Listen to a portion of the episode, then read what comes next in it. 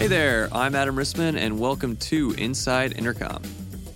Whether you're at an early stage startup that's just beginning to lean into sales, or maybe part of a fast moving sales team in a larger organization, the key to your success often comes down to one thing efficiency. How can you capture, qualify, and convert leads as quickly as possible at as high of a success rate as possible? So, be it through making improvements to process, ramping up revenue, or just simply hiring better salespeople, our guest in this episode has spent the bulk of his career seeking out these efficiencies in sales, or as he calls them, hacks, and sharing them with the wider SaaS and sales community. That's Sales Hacker CEO Max Altshuler. Sales Hacker, if you're not familiar, is a global conference, it's an event series, and it's an online publication, all of which bring together sales execs and emerging startup founders to share their lessons and experiences in things like sales automation and tech sales. Max is also the author of two books Hacking Sales and more recently, Career Hacking for Millennials. So, how and why exactly should someone hack sales? If you're an early stage company, you're not just building a sales team, you need to build an efficient sales team. You need to maximize everything you possibly can to beat the competition because you don't have, you can't just throw money at things. You can't just throw headcount at things. Uh, you have to be really efficient about everything you do and, and process driven. Going back a bit, Max was actually the very first sales hire at the online education marketplace, Udemy. In our chat, he breaks down where he was able to find his earliest sales wins there. It was really about figuring out and testing religiously our ideal customer profile, what category would pick up the fastest, and who were like the early adopters out there. In addition to all of that, we were also able to cover where Max sees the many sales teams that he's advising on a regular basis struggling the most. That's the hardest part is that like the hiring process for a product founder that one doesn't know how to hire for sales or doesn't know much about sales to begin with and two wants to hire people who have like relevant experience or relevant rolodexes but those people are all at bigger companies who don't know how to sell at a startup if you enjoy my chat with max you can find all 100 plus inside intercom conversations to date on itunes spotify Google's newest podcast app, you name it. Just subscribe or give us a follow at any of those places, and you'll be the very first to know when new episodes are available every Thursday. And without further ado, let's hop into my interview with sales hackers Max Altshuler. You're listening to Inside Intercom. Intercom, making internet business personal at scale. Learn more at intercom.com. Max, welcome to Inside Intercom. It's great to have you. Yeah, thanks for having me. No, no problem. With uh, between Sales Hacker, your writing, your other startups, and the companies that you advise, I know you're a busy guy, so we really appreciate you taking the time. Of course, anytime. So, just to get us started, I mean, can you give us a quick feel, maybe the cliff notes of your career to date, and break down the mission for you and your team at Sales Hacker? Yeah, definitely. So, was always an entrepreneur my entire life. You know, started a bike share program at Arizona State University uh, won a grant for that, got exclusive rights to commercial bike sharing um, at Arizona State University, signed off on university like RACS uh, signed off on, wow. but couldn't raise the money for the startup. In this was 2009, right after a recession. So I was still in college at the time, graduated college, wanted to make American money while living abroad, took that kind of entrepreneurial spirit down to Costa Rica and Nicaragua and wow. ran a social media company from there was a lot of fun, but realized we were a little too ambitious for what we were doing. So came back and really wanted to to get into startups and figure out, you know, kind of see how the sausage was made before, you know, starting something on my own again. So I ended up getting a job at a company called Udemy, which had just raised a seed round of funding and was an online education marketplace, democratizing education. I thought, okay, that could be a big business. Um, they needed a sales guy. I knew I was pretty good at that. So I jumped in there, got the job, and built out the supply side of their marketplace. Took them through their seed A and B rounds of funding. They're uh, you know multi-billion dollar company at this point. And while I was there, started like really hacking the sales process. You know, so we were one of the first companies to kind of start leveraging all these new sales technologies that are out there now. Mm-hmm. Uh, we had a sales development team that we were building in you know in the Philippines and you kind of you kind of got to do more with less when you're an early stage company like Absolutely. that. So we found a way to do it, and that started Sales Hacker. I actually went from Udemy to a company called Attorney Fee, where I ran both sides of the marketplace. We sold them to LegalZoom, and and while I was at Udemy and while I was at Attorney Fee, people kept coming to me and asking, you know, how we were growing so fast and what were some of the things that we were doing. I was sharing them on my my blog at the time. I think was like I think it was called like Max Talks Hacks back then, and So we started a meetup. Meetup led to a conference. Conference led to Sales Hacker, the publication, which now is, you know, uh, actually we end up doing Sales Hacker meetups in 32 cities globally. We end up doing uh, massive conferences. We ended up helping uh, Jason Lemkin start the SaaStr Annual. Yep. Um, you know, we we have webinars, uh, we have virtual events, we do ebooks, we do everything now. So uh, we've kind of evolved to the leading resource for B2B salespeople that are trying to figure out how to, you know, innovate, evolve, and and modernize their sales processes. And I've learned a ton in growing this business, both about sales, about marketing now, um, about how to run a company, and uh, it's it's been a lot of fun. I've gotten to work with uh, a lot of really amazing people, really brilliant people who've uh, I've learned by kind of osmosis from, and then uh, we've been able to help a lot of people. I think um, make more money in sales, which is a profession I I care a lot about. Yeah, I mean, given given that it's the foundation of, of Sales Hacker content and community, how important do you see the roles of those in sales today? Did you know that this this was something that there was that that craving for, or did it something that built up more more organically, and as you saw the value of it, started to propagate that more? Yeah, you know, I always looked at it opportunistically. So like as doors opened, you know, we'd kind of see if they were worth walking through. And so when I started the business, there was enough momentum behind it for it to be interesting. And I said to myself, you know, what's the worst that can happen? I'll do this for a year. I'm making good money off the conferences, so I know the the salary's there for me or the you know profits there for me. Worst case scenario, I do this for a year and uh, I build an amazing network, a reputation, and you know make some money, and then I go what start my own SaaS company or go be a VP of sales, you know, somewhere at an early stage company. So you know, I didn't really know what to expect, and it kind of just kept building from there. You know, I started this about four and a half years ago, and so many companies have gotten funding in the past four and a half years that more and more and more salespeople are needed, and more and more and more salespeople and more and more companies need salespeople to be efficient. I think that's the key, you know, for startups, and I, you know, I think that's that's really what hacking means to me is is doing more with less. Mm-hmm. So, you know, if you're an early stage company, you're not just building a sales team. You need to build an efficient sales team. You need to maximize everything you possibly can, you know, to, to beat the competition because you don't have, you can't just throw money at things. Mm-hmm. You Absolutely. can't just throw headcount at things. Uh, you have to be really efficient about everything you do and, and process driven. So that was like the impetus for starting the whole thing. And now, you know, it's not just the startups that that need to be uh, efficient with their their capital and their teams. It's it's everyone. So we're we're taking some of the things that we learned and and, and people at startups are are kind of hacking together and trying to make that more of a industry wide standard. Well, I, I want to get into some more uh, current events here in a minute, but let's mm-hmm. take a step back and go back to to Udemy. You were the first sales yeah. hire there. It's an online learning platform. You're you know the people that you're trying to get your customers are, are taking a big bet where the the results um, you know are ways down the line take us back to those early days. I mean, what were some of the most pivotal, tough decisions that that you had to make, and as you look back, that were the the bets that you would make again? Oh man, I mean, you know, we had to pick the right categories. So you're building an online education marketplace, and you want to build, you know, let's say the Amazon for courses. So, yeah, first you have to get people out of their, you know, uh, if you're an expert on a programming language, let's like let's call it, you know, Python or JavaScript mm-hmm. or whatever, you would write books. A publisher would come to you and you would write a book. And you would sit down at your computer and you would open up your Word doc or you would, you know, maybe if you if you like to, you would do pen and paper and then get it to the editor. I don't know. But it was simple.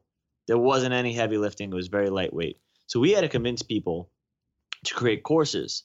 And the timing was right for Udemy because now you had on your iPhone and in your computer cameras that were good enough for you to record things that like people would watch. Yeah. So it made it really it made it a lot easier for people to create courses, but at the same time, not even close to as easy it was for someone to write a book. So it's still this heavyweight activity. So we had to convince people to create courses for Udemy because like there weren't a lot already out there, and um, we had to pick the right categories to go after. So it was really about figuring out and testing religiously our ideal customer profile, what category would pick up the fastest, and who were like the early adopters out there. And obviously, tech was that number one, you know, place to be. Mm-hmm.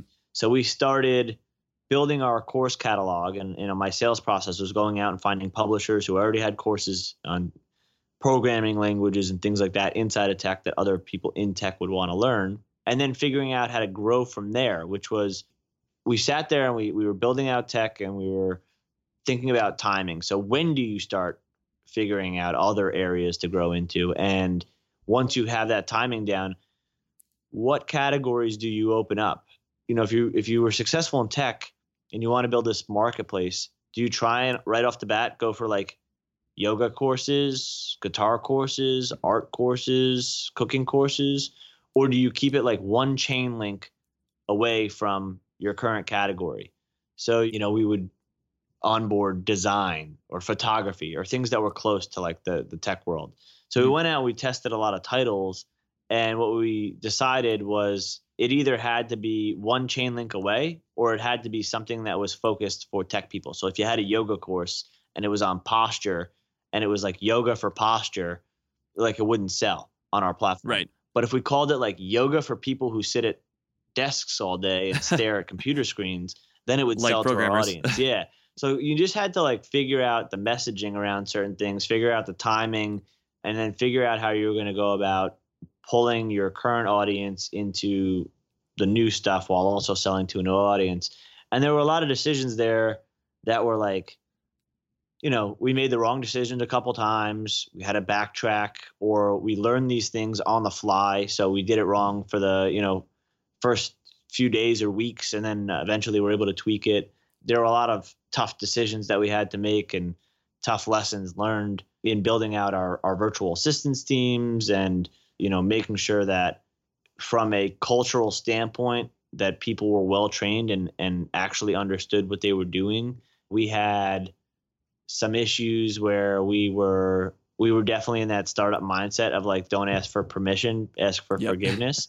and at that time it I don't really think that ever flies, but at the time it was a little bit more okay. Now it's like there's way too many startups out there for that mantra to still exist. Right. Because eh, you know people would be running rogue and like GDPR you know is one of those things like we yeah. really couldn't do a lot of things we did back then so you know there are there are a lot of things that I don't know decisions we had to make and things that I probably would have to do differently today but uh, it worked out for us. How'd your team approach once you got these people signed up to make these courses? I mean, it's a lot easier to retain those people and, and have them continue to develop courses than to go out and recruit new people. What was your team's involvement in that process and, and how integral was it to your success?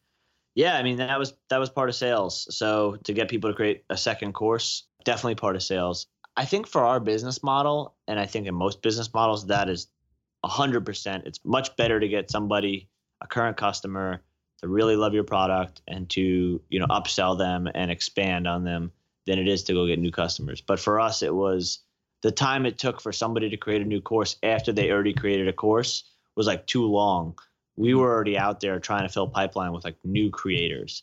So it was just about dumping as many people into the into the pipeline as possible. And um, you know, in sales, it's like when things are going good, it's all good. But when things are going bad, the the the, the best cure is a fat pipeline. So just top of the funnel, just get them in there, and uh, and then you know you can nurture them down. So for us, it was just how do we go out there and completely you know saturate the market and one of the things you know the, the ways that we did that again were really you know kind of hacky we just looked for every marketplace that had content creators and then we searched for strings of keywords using an SEO keyword generator mm-hmm. tool. And I had my VAs in the Philippines doing that running those searches building lists of the creators. And a lot of times they would have to go down rabbit holes. So you know we'd say like go on SlideShare type in, you know, beginner's Python tutorial, see what comes up, then go to their slides, then you know scroll through their slides. Maybe they have their email address on there or their site or maybe it's in the description. Go to their site get their email address put it on the spreadsheet fill in you know the other things that we need on the spreadsheet and then that's like our you know our icp list right. basically. So we had you know slideshare SlideSix youtube vimeo google you know every search for content site you could find, and then the keyword generator tool would then go in and we would put in okay um, beginners videos tutorials in one box and then the programming language in the second box and then the third box would say introduction advanced novice uh, whatever else and then it would basically churn out a spreadsheet for us of all these different strings of keywords that the VAs could go and copy and paste into the search bars on all those different sites. So they didn't have to know perfect English or figure out what these terms were going to be, and I didn't have to sit there and babysit anyone because it was already done for them. So no, the entire process was like automated, and they would go out build these lists, and then we would upload them into you know tools like ToutApp and you know which is now like Outreach and Salesloft and these guys, and get emails going out and just put everybody on a cadence, and that's like before the cadence software existed. You know, ToutApp didn't have that functionality, and these other companies didn't exist back then. So you know, we had to kind of create this from scratch. Just before we continue with today's episode, I wanted to let you know about OffScript. It's a new series of candid conversations with Intercom leadership all about the extraordinary AI driven transformation we're currently experiencing. Episode 1 is on our YouTube channel right now. Here's a teaser of what you can expect. I don't want to come across as overly dramatic, but for every single tech company, this is an adapt or die moment. It's inevitable that all businesses are going to go AI first. It's just a matter of time. In this post AI world, new companies will rise, old companies will fall. Of course, some of these new companies will flame out. Some old companies will pivot successfully too. I don't think any of us could see a world where this wasn't going to be one of the biggest changes in the customer service landscape ever. The world we care about is customer service, and it's so patently obvious that the old way will be quickly obsolete. We're racing hard to build a future which will result in better experiences and results for customers and businesses too. It's not just a product change, it's a mindset change. Let's make space to talk about all of this. We have so much we want to share. We want to explore these ideas in the open. We want to provoke new ones in you. We want to learn from your reaction. You just click the kind of like big stupid go button, right? And see what happens.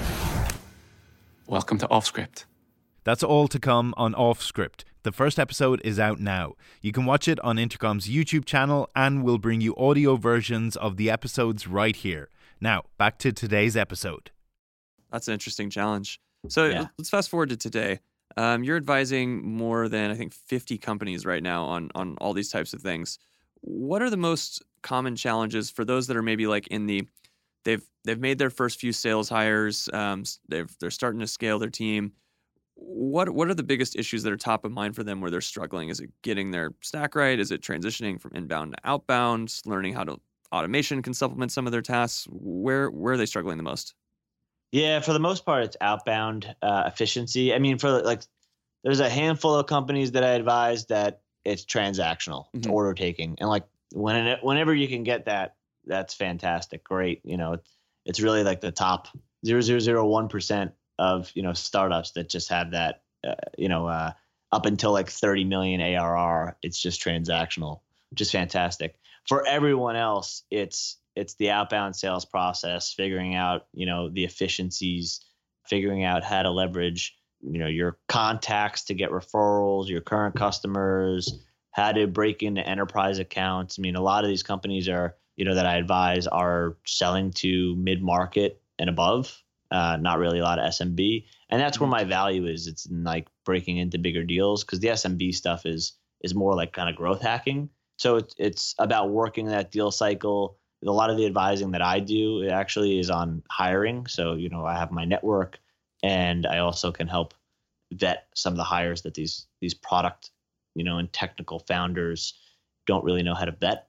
So, you know, it's really getting the right people on board, getting them onboarded and set up when they have, you know, no help, and then, you know, getting them to work. So, for example, you'll have like a a company that sells CFO software and they want to hire someone with relevant experience.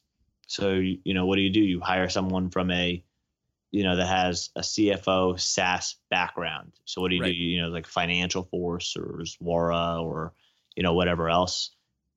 You know, if you're a sales rep at one of those companies and you're going now to a startup, that's a huge jump. I mean, you don't have a sales enablement person anymore. You don't have a sales ops team. You don't have a, you know, $10 million events budget, you know, a $50 million demand gen budget or whatever it is. So you're, it's a completely different experience now and you're used to getting fed and now you have to go out and and you know knock on doors and you don't have a logo behind you So that's the hardest part is that like the hiring process for a product founder that one doesn't know how to hire for sales or doesn't know much about sales to begin with, and two wants to hire people who have like relevant experience or relevant Rolodexes, but those people are all at bigger companies who don't know how to sell at a startup. You know, so this is like this fundamental issue that's at the the very beginning of almost all these companies. And a lot of the founders I work with are are product technical founders. Very mm-hmm. good, but don't understand the other side of that that business. What are some of the softer skills that you feel like show that someone would translate really well from that larger enterprise environment back to a startup sales environment? Yeah, so actually the the sales process, the uh, hiring process, sorry, is is their sales process. So I like to see how they're going about getting the job, how they're going about having those conversations. How did they get in touch? Did they back channel? What were some of the things that they did to get in touch with the company? What are some of the things that they're doing you know, to get the job, you know, and, and obviously asking them certain questions around, all right, well, pitch me your, your current product and how are you currently going out and seeking new business? Are you doing outbound? If you're doing outbound, what are the things that you're doing in that outbound process right now? And, you know, I can gauge kind of if they're being coddled at their current company and mm-hmm. if it's just like an easy role or if they actually do have to go out there and hunt and they're not getting fed leads and and they're not, you know, they don't have all these like shiny, you know, pieces of software and collateral that are that's helping them out that you know earlier stage startups can't afford. But I always think the sales, the the actual hiring process is the best you're ever going to see of the person that you're hiring. And so that's kind of a sales process right there. Mm-hmm. And when I hired, you know, we hired our last salesperson at Sales Hacker, it came down to the final two people. And when I look back at the beginning of their sales process or their hiring process, it's funny that I keep saying sales process that hiring sense because it's the same thing. But uh, when I look back at the beginning, one got in touch with us through a VP that I respect big time. And mm-hmm. so he actually got the intro from her. And then the other one ended up like finding all of our information and ended up calling the old sales rep, uh, one of the old sales reps, and just asking about the company, asking what the best way he should sell and you know, how he should go about getting the job, et cetera, et cetera. So I was like, wow, you know, those are two really, you know, if I'm going to hire a salesperson, like that's what I want to see. That's what I want yeah. them doing for me. So I really liked how they went about doing that, and that, and like it just, just so happened that they made it to the last two, but you know, that was at the beginning of the process. So that's kind of what I'm looking for, you know, when I'm helping these guys out. And um, I imagine you learn a lot too from the types of questions they ask in terms of how they might go and qualify the right types of people, which is so important in those early days, and that you don't want to be selling to the to a customer that can't find success right away. Yeah, yeah, and you also want to you know make sure that, that they're going to have a good understanding of the product. You also want to make sure that they're they're passionate about the problem the product is solving. I mean, I think that's like so underrated in a hiring process, but you know, a lot of software is unsexy and and boring and if salespeople aren't passionate about it, they're just just hard for them to do a really good job of selling it.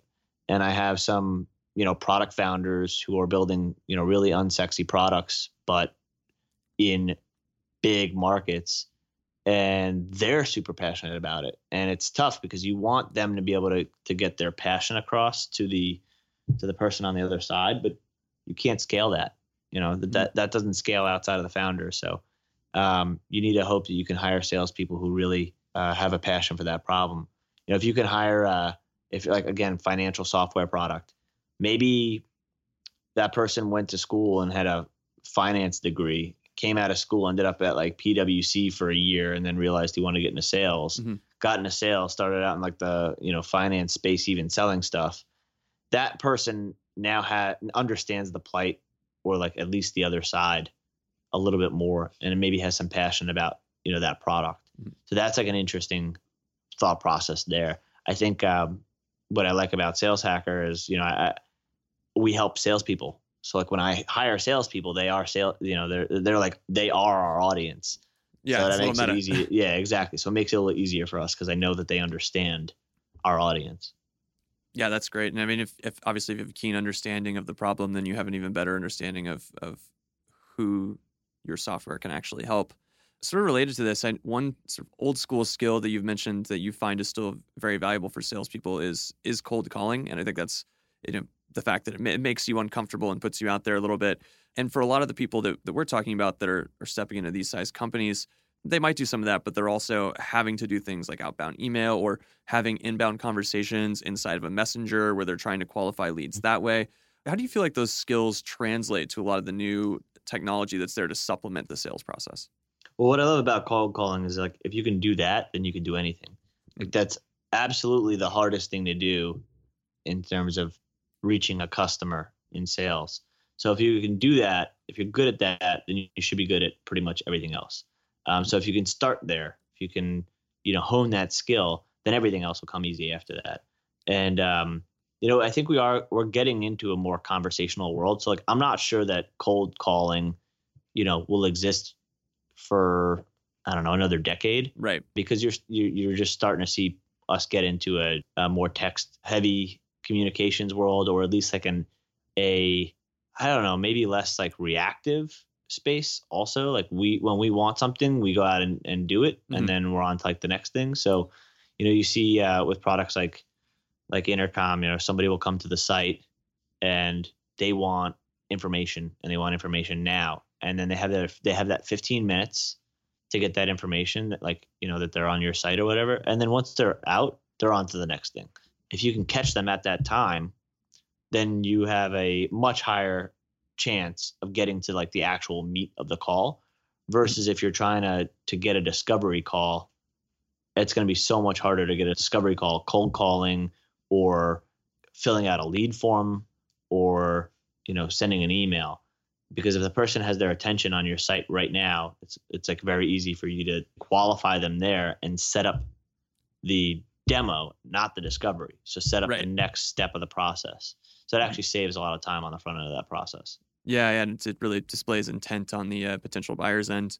So, speaking of the skills that you need to progress and grow your career, whether it's in sales or otherwise, you recently started what maybe it's a passion project, side business. You can let me know, but um, career hacking, uh, which in, under that umbrella is your new book, Career Hacking for Millennials, podcast. Uh, what's your mission with all this, and in particular with the book, what void are you hoping to fill? yeah, it's more of a passion project for me. Um, last year, last summer, LinkedIn changed their algorithm and started to make the newsfeed more interesting. And I was posting these, you know, thousand word, it was thousand character maybe, just kind of like little quips about key learnings from my career. And I started just posting them, didn't think much of it. And they were getting like thousands of likes and comments and hundreds of thousands of views. So I went back after doing this for like two months and I copy and pasted them all into a Google Doc. And it turns out I had like 10,000 plus words. So I was like, wow, this is like, you know, a third of a book because I my first book was like 30,000 words. Mhm. So I said, okay, I'm going to I'm going to finish this up. I'm going to keep adding to it and then I'll have, you know, a book of just, you know, quick hitters. You know, I read this book Remote by the founders of 37 Signals and it was just like one to two page sections of like the things to do and how to build a remote team. And so I wanted to set it up like that. Like here are the things to do when you're building your career. It'd be like one page on, you know, optimizing your LinkedIn profile, and then on the next page it's, you know, how to not be so short-sighted and what are the things you can do to think long term. And, you know, so I put this book together and it was more just kind of like my gift to, you know, other millennials who are kind of lost, you know, maybe where I was three, four, five years ago. And you know, hopefully it'll live on for a long time because it's it's I think it's one of those things where, you know, you're you're 20 years old, you're like, oh shit, I got I got to graduate college in a year or two, then what? And then you get Yep. out of college and you get started out and you do like two years somewhere and you're like, I don't really like this, and then maybe you switch and you, you try a different profession or you know a different path, and you know, I just feel like people they, they they like live their life and then they look back and they're like, oh shit, where'd the last three five years Yeah. go? And I happen to be very self reflective, so you know I, I free write and I journal and I, you know, I, I do some things where I want to see how I grew. For example, it's in the book, but on every Monday, I make a list of how I grew the week before. So like things that happened the week before, what I'm stressed about, and what I'm grateful for. And when I write that list, I see those incremental weekly gains that I'm having as a human and as a, you know, in my career. And that's that's important. That's empowering because you might like go two years in your career and be like, oh, what? I didn't really do anything. But if you had those notes from week to week, you'd see how much you were actually learning, and it would give you that extra like push. The stress part, you know, when you put things down on paper, you take the power away from them, you take the emotion out of them, and then it's just a task. It's like, you know, it's a, a quick chart. Can I do anything about this? You know, if yes, do it. If no, then you just move on. Am I going to be mad about this in seven days? You know, if no, don't be mad about it now because it's not going to matter in the long term. If yes, is it a month? Is it a year? Is it forever? So it, you know, the stress thing just really helps you you like lay it out and then realize that you, you don't really have that much to be stressed about. It's not as bad as you thought it was.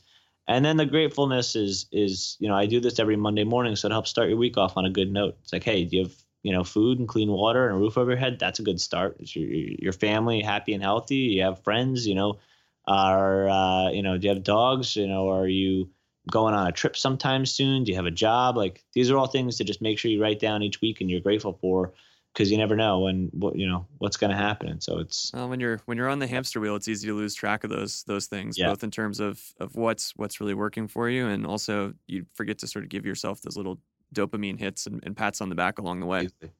Max, this has been really great. Before we go, where can our listeners go to keep up with you and get their copies of both books we talked about today, Hacking Sales and Career Hacking for Millennials? Yeah, so Career Hacking for Millennials and Hacking Sales are both on Amazon. Um, getcareerhacking.com. You can get the book. I got an awesome newsletter I do every week, which is like six things that I'm really enjoying right now. So it'll be like a book or a quote or what I'm watching, what I'm listening to, product that I just got, something new I'm trying. So I get this awesome newsletter on getcareerhacking.com and then my book's there. And then I also have a, a podcast where I interview other millennials or people who have had interesting career arcs.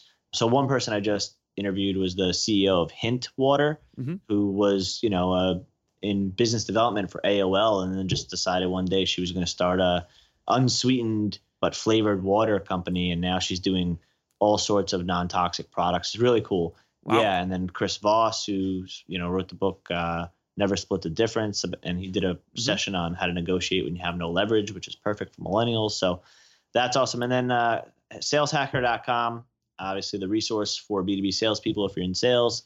Uh, check that out. And the book is Hacking Sales. So it's on Amazon as well. Awesome. Well, Max, thanks again for the time. We'll definitely check out your newsletter and, and uh, wishing you the best in the summer to come. Awesome. Thanks, Adam.